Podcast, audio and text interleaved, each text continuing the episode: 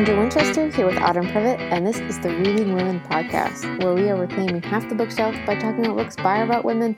And this is episode number 18. Hello, Kendra. Hello, Autumn. Welcome. Long time no see. Yeah, pretty much. This is our life now. I'm excited to talk about these books, though. I feel like in our last episode, we almost said too much. We almost stole our own. We got fire. really, really excited about those books. Because they're just they're just amazing, and there's so much there's so much to them. I've been looking forward to talking about Cinderella Ate My Daughter for literally months. Yes, please. So incredible. So, as a recap, we are talking about nonfiction books this month, and the two discussion books are Hidden Figures by Margot Lee Shetterly and Cinderella Ate My Daughter by Peggy Orenstein. and they're both fantastic books. So we hope that you've been able to get a chance to read them. And if you subscribe to our newsletter, you knew these were coming like a month ago because, you know, that is a newsletter exclusive. Well, and if the name Peggy Orenstein sounds familiar to you, it is because her book Girls and Sex was the runner up win- winner of the Reading Women Nonfiction Award for last year. So we are huge fangirls of Peggy Orenstein. So we're going to be talking first about Hidden Figures by Margot Lee Shetterly. And as I mentioned in the last episode, I have not seen the movie yet. I really, really, really, really, really wanted to see it. But I think Octavia Spencer is incredible. Um, so I love her. And um, as I also alluded to before, I did read an article. I don't remember if it was on NPR, probably was NPR. If you know me, it probably was NPR. About the movie received some criticism about adding a white savior character to the movie that was not in the book. So if you have seen the movie and you were disgruntled by some things, go pick up the book. As we mentioned before, it is about four African American mathematicians who worked for NASA in the early days of the space program. They actually started at NASA when it was NACA, and I don't remember what the acronym stood for, but they were hired as computers to help do calculations, literal compu- like actual computing before the computers as we know them existed to do mathematical calculations for fighter jets for World War II. And then they stayed on after World War II was over, then the NACA transferred over into NASA and then they became scientists for the space program. It is just an amazing book. And she doesn't just talk about these women, she talks about like the stuff around them, like their families and their education. And um, she also talks about the Hampton Newport News area, which is actually where I lived during college. Like when I wasn't at college, during college, that's where my parents lived. So that's where I lived. And it was just really interesting. I didn't know that. Yeah, like I was like, I know that place. I know that place. I know that place. And I was only there, you know, like during the summers and part time, but still being able to see that and know that history was really cool. And I liked how, like, some people don't like all of the extra, like, contextual stuff that she has in the book, not just societal movements or whatever, but also like the area. But I think the area is also important because it talks about how the jobs at NASA help the women go, you know, move up into the middle class and through society. And it also talks about like the schools. They didn't want one of them to take these classes at this white school. And she went in there and she thought it would be a paradise because they didn't want the black kids to be there. But then she realized that it was equally as underfunded as the black school and that segregation was hurting both races. I didn't really realize that. I thought it was really fascinating. Well, and I think it's helpful too, and I that she does put it in context. And I will say that at times it is information overload. Like she adds so many details that it I did I personally got bogged down just a little bit. So it's not a fast read. It's when you need to read slowly and kind of digest and process what's going on. But I w- greatly appreciated the fact that she put it in cultural context of as we mentioned before, like um, Brown versus Board of Education and um, the March on Washington and all of these like really historic events that happened, just to kind of realize that this was going on at the same time. She says at the very beginning of the book, and I'm going to read this quote. She says, and we alluded to this in the last episode too, but she says, and these stories need to be told not just because they are about women or black women, but because they are part of the American epic, like the Wright brothers or Alexander Hamilton. And I think that's so, so, so, so, so, so true.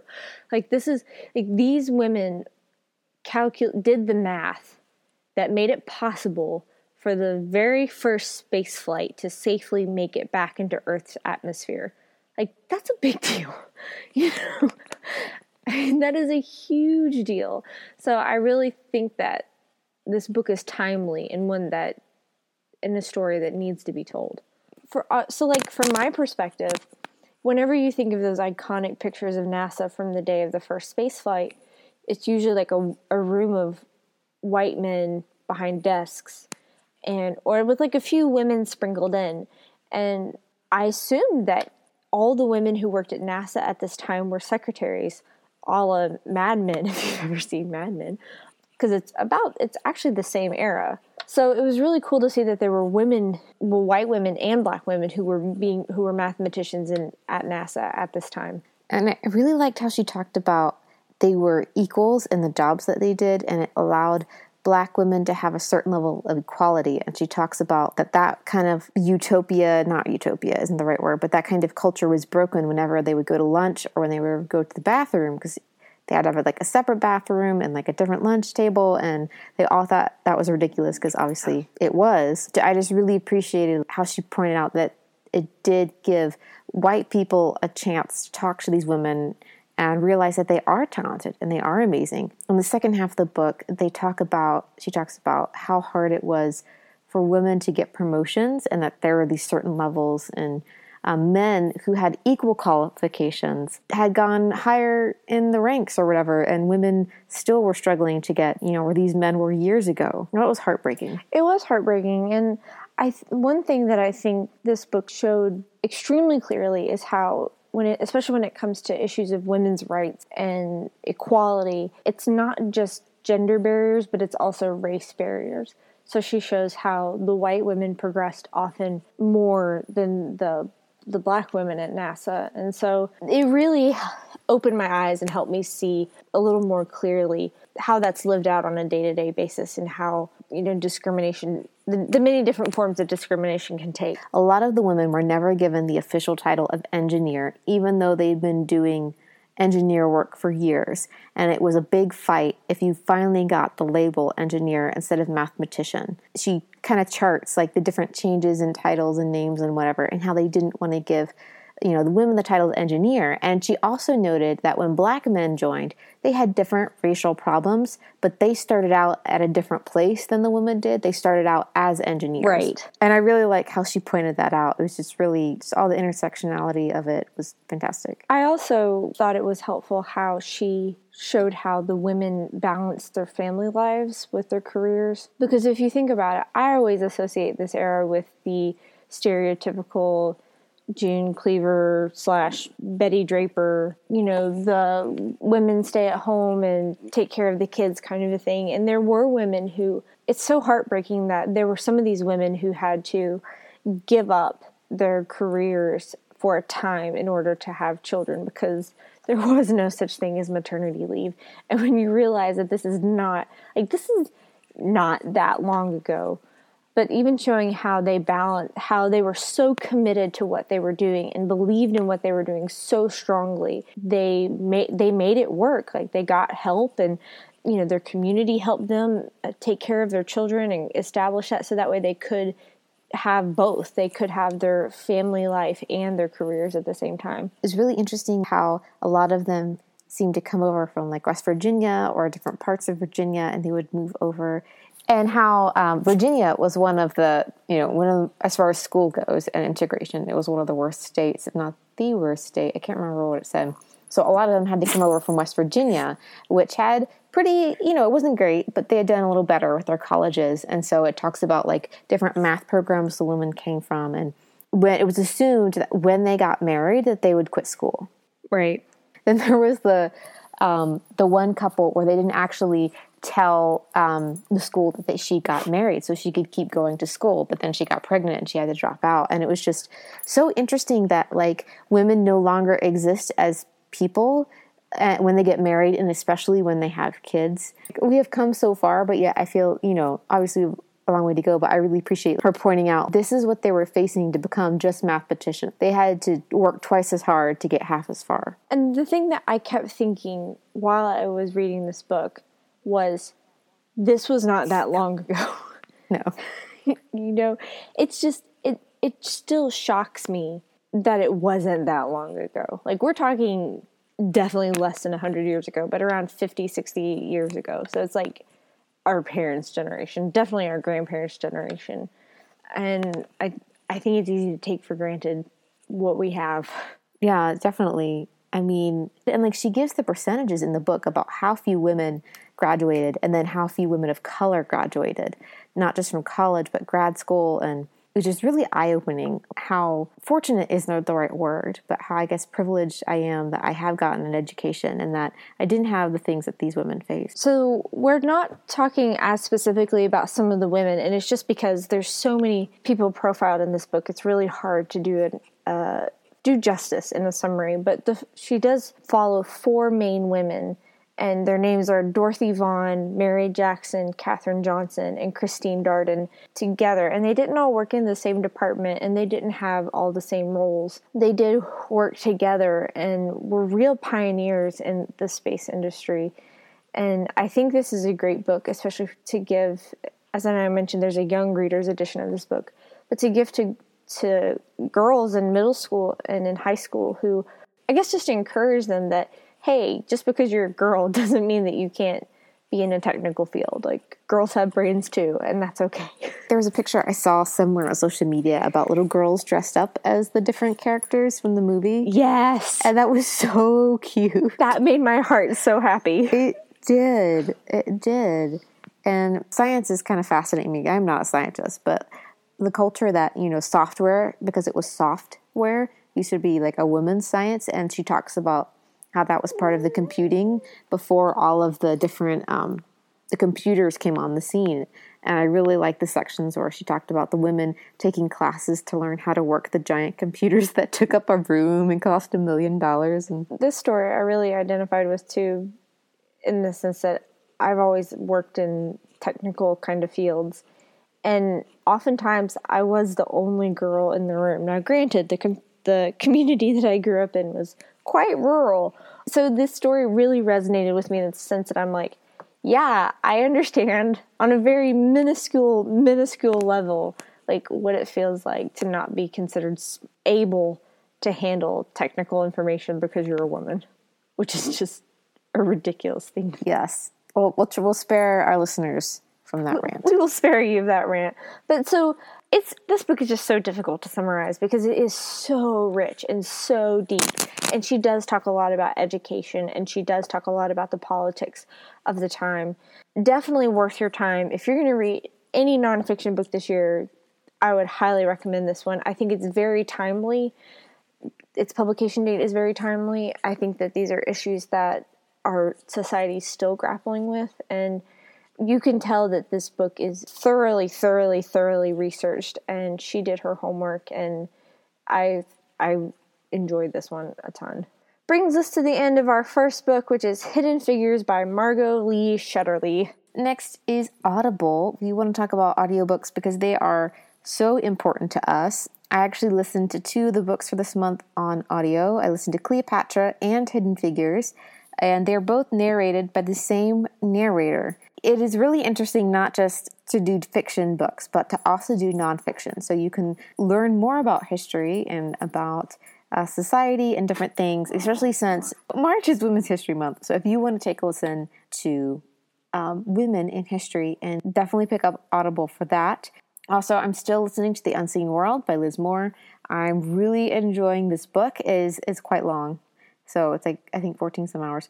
But I really have enjoyed listening to her and her perspective with her father. And it also talks about science, incidentally, and how her dad is a science scientist and that she is homeschooled. And she talks about the different scientists there that also taught her and helped raise her. And just so many good books out there. And you will note that like half the books that we ever talk about on this podcast are audiobooks, including uh, the next book we're going to talk about. I listened to on audio. Did you listen to an audio, Autumn? I did listen to this one on audio because Peggy Orenstein read it. yes. And I have an hour commute every day, so I would much rather listen to an audiobook than the news these days. So perfect for me. So if you want to check out any of these books or you want to get some extra reading time in, check out Audible. You can get a free book um, with your 30 uh, with your trial for 30 day like subscription. You can check that out. Uh, you just cancel and you won't have to worry about spending any money on that. And it helps out the reading women and help us bring amazing content to you. So that is Audible. And the next, I guess, is Cinderella Ate My Daughter by Peggy Orenstein. Because we're obsessed. Yes. We are obsessed with her. If like if we ever meet her, I think we're just gonna cry. Probably. We would probably act the same way we acted when we met Rebecca Traister. Hyperventilate and about die. we basically about passed out. But anyway. Cinderella Ate My Daughter is a discussion of girls in society today, and it's basically how the girly girl culture is just taking over how women, it's especially girls in particular, who become women, are perceived in society and what their expectations are. I'm going to use a little anecdote to start this. So, uh, we didn't celebrate Halloween at my house for various reasons, but we did once. And I decided that for this one time, if I had to choose one thing to be through all time, because, you know, as a five year old, all time, of course, I was going to be a queen because queens had all of the power. So I went through like all of the different houses and we trick or treated, and uh, everyone was like, oh, look, the cute little princess. And I was correcting everyone. So this little five year old, no, I'm a queen, straight face. Atta girl. Oh, what? Oh, that's that's nice. And I was it's like queens actually get to tell people what to do. Yep. And I think that really summarizes this book because you always have the evil queen and the innocent pure princess. And so it really point it really puts this like subconscious thing that power for women as we saw like with Cleopatra and any other woman who has power, quite frankly, that they are evil and that princesses are perfect because they do what they're supposed to do, they do what they're told. And she talks about how that goes through society and how that supports um, a lot of patriarchal culture. And, you know, I want to point out in the beginning that there's nothing wrong with princesses, that there's nothing wrong with a girl playing princess or whatever. It's just society, pushing it on them, if that makes sense. Yeah, I don't think that there's necessarily anything wrong with princesses in and of themselves, but I think, well, we can talk about some reasons why it's wrong or why it can be problematic. Um, so one of the things that really stood out to me is what you just so to jump off of what you just said was she talked about how in the name girl female empowerment the princess culture, not princesses, the princess culture actually perpetuates patriarchal constructs. And she gave this really great anecdote about her daughter being on the playground and they were all picking which princess that they wanted to be. And two of the girls wanted to be Cinderella. And one of the two girls said, No, you can't be Cinderella. There's only one Cinderella. So she was kind of used that to set up how this princess culture is actually keeping girls from it's like subverting female friendships. And is if you've heard us talk about all the single ladies that's one thing that Rebecca Traister talks about is that female friendships are a critical cultural building block for the advancement of women. And people people specifically the patriarchy is afraid of women who get together and start sharing ideas. Oh my goodness. Is that what we're doing? oh no.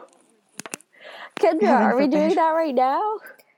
So, yeah, I, I really, I just trying to breathe because I love this book so much because she talks about how there the princess culture is just for girls and that girls are like given only these certain stereotypes that they can envision themselves being while boys have this wide variety of stuff but what's also interesting that I found that she pointed out that they will make female versions of toys, like we talked about last time, like, you know, the pink Yahtzee, but a lot of times boys, you know, they're not supposed to play with dolls or doll houses or whatever. And because there's like this fear that men won't be masculine Right. enough or whatever.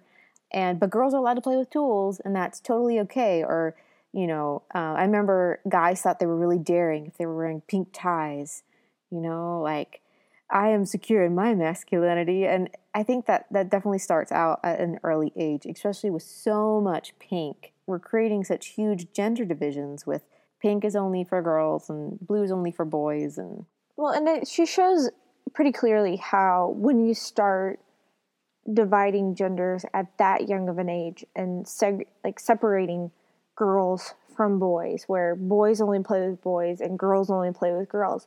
That that lasts well beyond the playground and that there's data that shows that it leads to boardrooms and corporate settings where men don't collaborate with women or they don't know how to talk to women or how to get along with women or how to treat them as any other way but a sex object so you, you may it's easy to think like oh this is just this is just playground stuff they'll outgrow it but studies are showing that they're not outgrowing everything. Yeah, and I just can't get over the separation of girls' toys and boy toys. And uh, she talks a lot about toys. She went to like a toy convention at a Javits Center, and she talked about like how all the girl stuff was pink and sparkly and and I like I like sparkly things, but she pointed out that she liked those things, but that was a lot. Like every single thing had to be pink and sparkly. And she interviewed several different toy sellers at the convention, and they were like, "Yeah, you know, this pink wave, like it used to be just like you know pastels and a variety of colors or whatever, and then all of a sudden, all this pink." just kind of invaded. I mean, I remember a lot of my toys as a kid being purple and turquoise. Like, remember those like sky dancer things where you would pull the string and Yes. You know, before everyone went blind from them and they got rid of them. right. Before I gouged our eyes out with them. Yes, I remember like the those. jelly things. Like you had the jelly sandals and bracelets and things, and those came in like a turquoise, a pink, and a purple. Sometimes yellow. But even if you think about Lisa Frank, which I feel like is the icon of my childhood. Yes, all hail Lisa Frank. All hail Lisa Frank. Her designs were not pink saturated. Like I, I have very vivid images of those bright orange tigers and those purple Yes. like the bright blue dolphins and you know they were like super neon but i don't remember them being pink saturated and like the purple and blue cat. No, no, the purple and yellow cat. yes Like the yes, purple yes, cat yes. and yellow cat with I- the I- sunflowers. I, had the trapper keeper with that on it I like the dolphins that were like blue and like they were still like girly and feminine, but it wasn't as like whatever. And I think we underestimate the importance of the images that we are projecting to our da- you know the young girls because that's where you start dreaming and that's where you start going forward.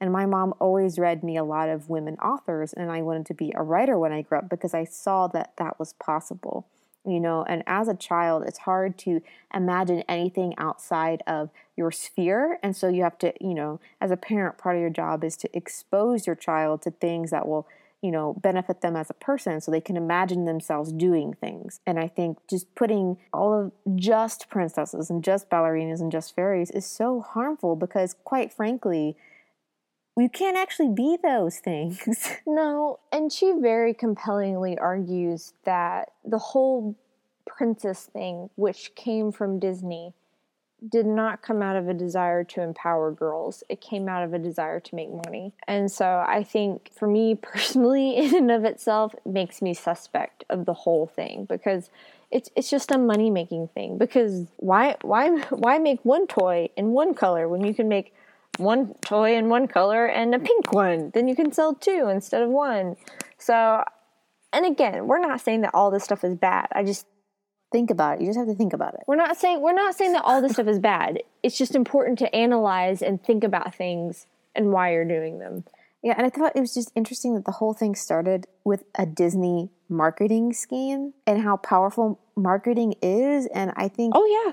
as I've grown to, you know, work in marketing and just learn more about it, like I didn't realize how powerful it was, but of course it is because for decades and decades, people have been using marketing to change people's perspectives and actually how their brain is wired and how, what they think is true. Exactly, and and she shows too how a pro a problem with an overemphasis of princess culture is that it teaches girls early early on to value themselves based off of their physical appearance. So basically, if you're not careful, princess can become a gateway drug to viewing yourself as a sex object. You know, I need to look pretty and I need to be attractive to a prince so that way he'll, you know, desire me.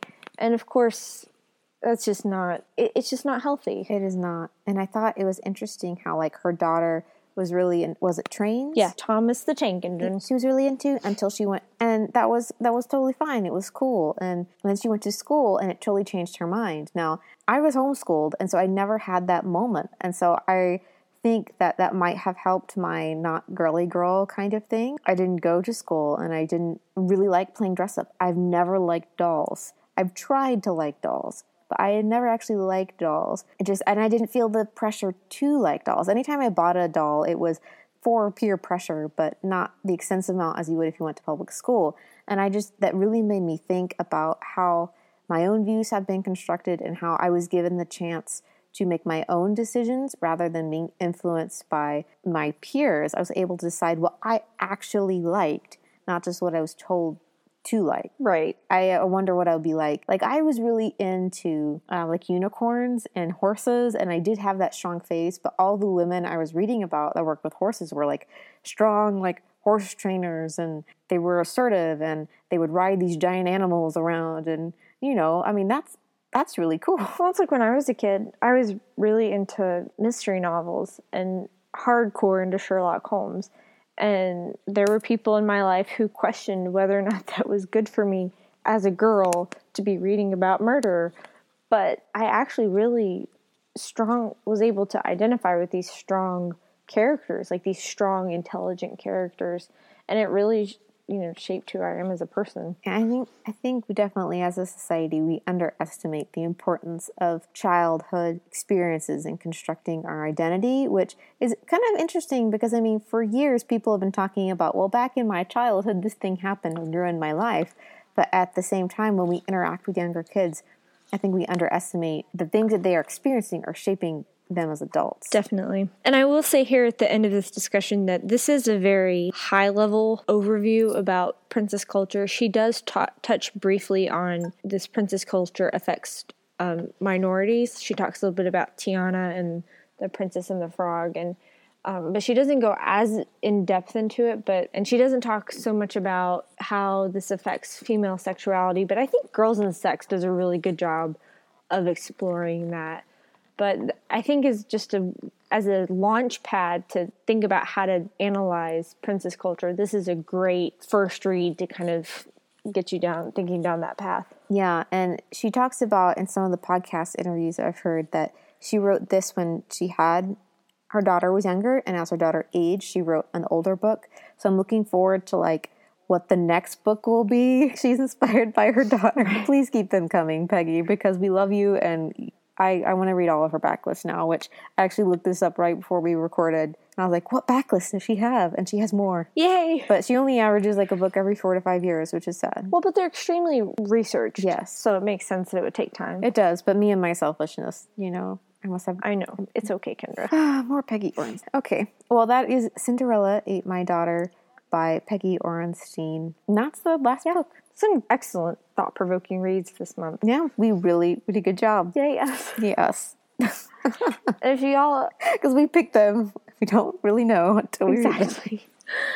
So before we go, we have a super special announcement. Kendra, would you like to give our super special announcement? Yes. So we have a special giveaway and we wanted to do this for not just Women's History Month, but for our listeners. And also, there's a movie coming out. So, uh, a lot of people are going back and reading this book. So, you could win a copy of The Zookeeper's Wife uh, by Diane Ackerman. The movie is coming out on March 31st, so you have some time. So, you can go, you're listening to this when around the time it comes out you can go to uh, the show notes uh, or our website, readingwomenpodcast.com. Is this for our newsletter subscribers? So if you're already subscribed, don't worry, you're pretty much already entered. But if you aren't subscribed, go there and subscribe, and you're entered to win a copy of The Zookeeper's Wife. We will choose one using a number generator whatever so it will be it'll be totally random definitely want to go check that out and the zookeeper's wife because i need to describe it is about a woman who runs a zoo with her husband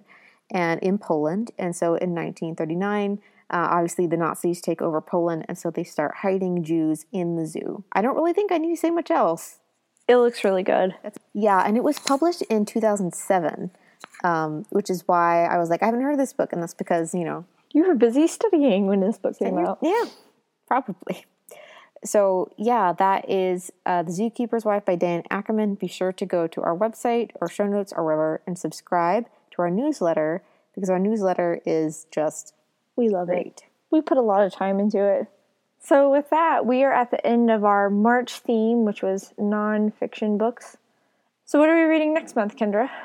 Uh, so next time is a book of the month selections. So there is a story behind this. There's always a story. yes, of course there is because it's us. So we subscribed to book of the month, and we just got so many titles, and we were like, you know what? We bet our listeners who have also gotten tons of book of the month selections or have read them or can get them from their library or whatever. So why not do a theme around book of the month? And that way we can also read some of the books that we haven't gotten around to reading yet. Um, so we have some amazing selections for you coming up. Um, if you want a head start on our discussion books, that also is in the newsletter. But I cannot wait to talk about some of these books because it's giving us a chance to do a wide range of genres and selections and authors uh, by um, or about women. So, yes, It's exciting. that's It's yes, exciting. yes. We'll try not to steal our own thunder again, and we'll just say it's exciting. You should listen. So that's our show. So you can join us next time when we talk about books that we have received through our Book of the Month subscriptions. And you can find me, Autumn Privett, as always, on Twitter, Instagram, Litsy, and other places on the interwebs at Autumn Privett and Kendra at KD Winchester. And of course, if you're listening to our podcast, if you could drop us a review in iTunes or Stitcher or wherever you get your podcast, it really does help us. It helps other listeners find this podcast so that we can just share the book club all around. And that's it. Thank you so much for listening. We'll talk to you later, guys. Bye. Bye.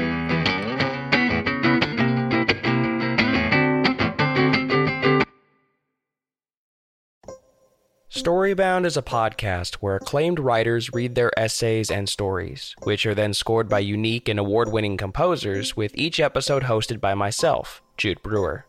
With Storybound, you'll find a whole array of genres and musical styles, some painful yet sweet, or hilarious yet tragic, all brought to you by the Podglomerate and Lit Hub Radio. Hi, I'm Sopan Deb. Hi, I'm Megan Angelo. This is Tommy Orange. This is Amanda Stern. This is Phil Klay. Hello, this is Stephanie Danler. My name is Chloe Caldwell, and you're listening to Storybound. Storybound. This is Storybound. Storybound. Storybound. This is the Storybound podcast. Season 2 will be arriving on July 14th, with new episodes every Tuesday, featuring writers like Stephanie Danler, Garth Greenwell, Tommy Orange, Chloe Caldwell, and more.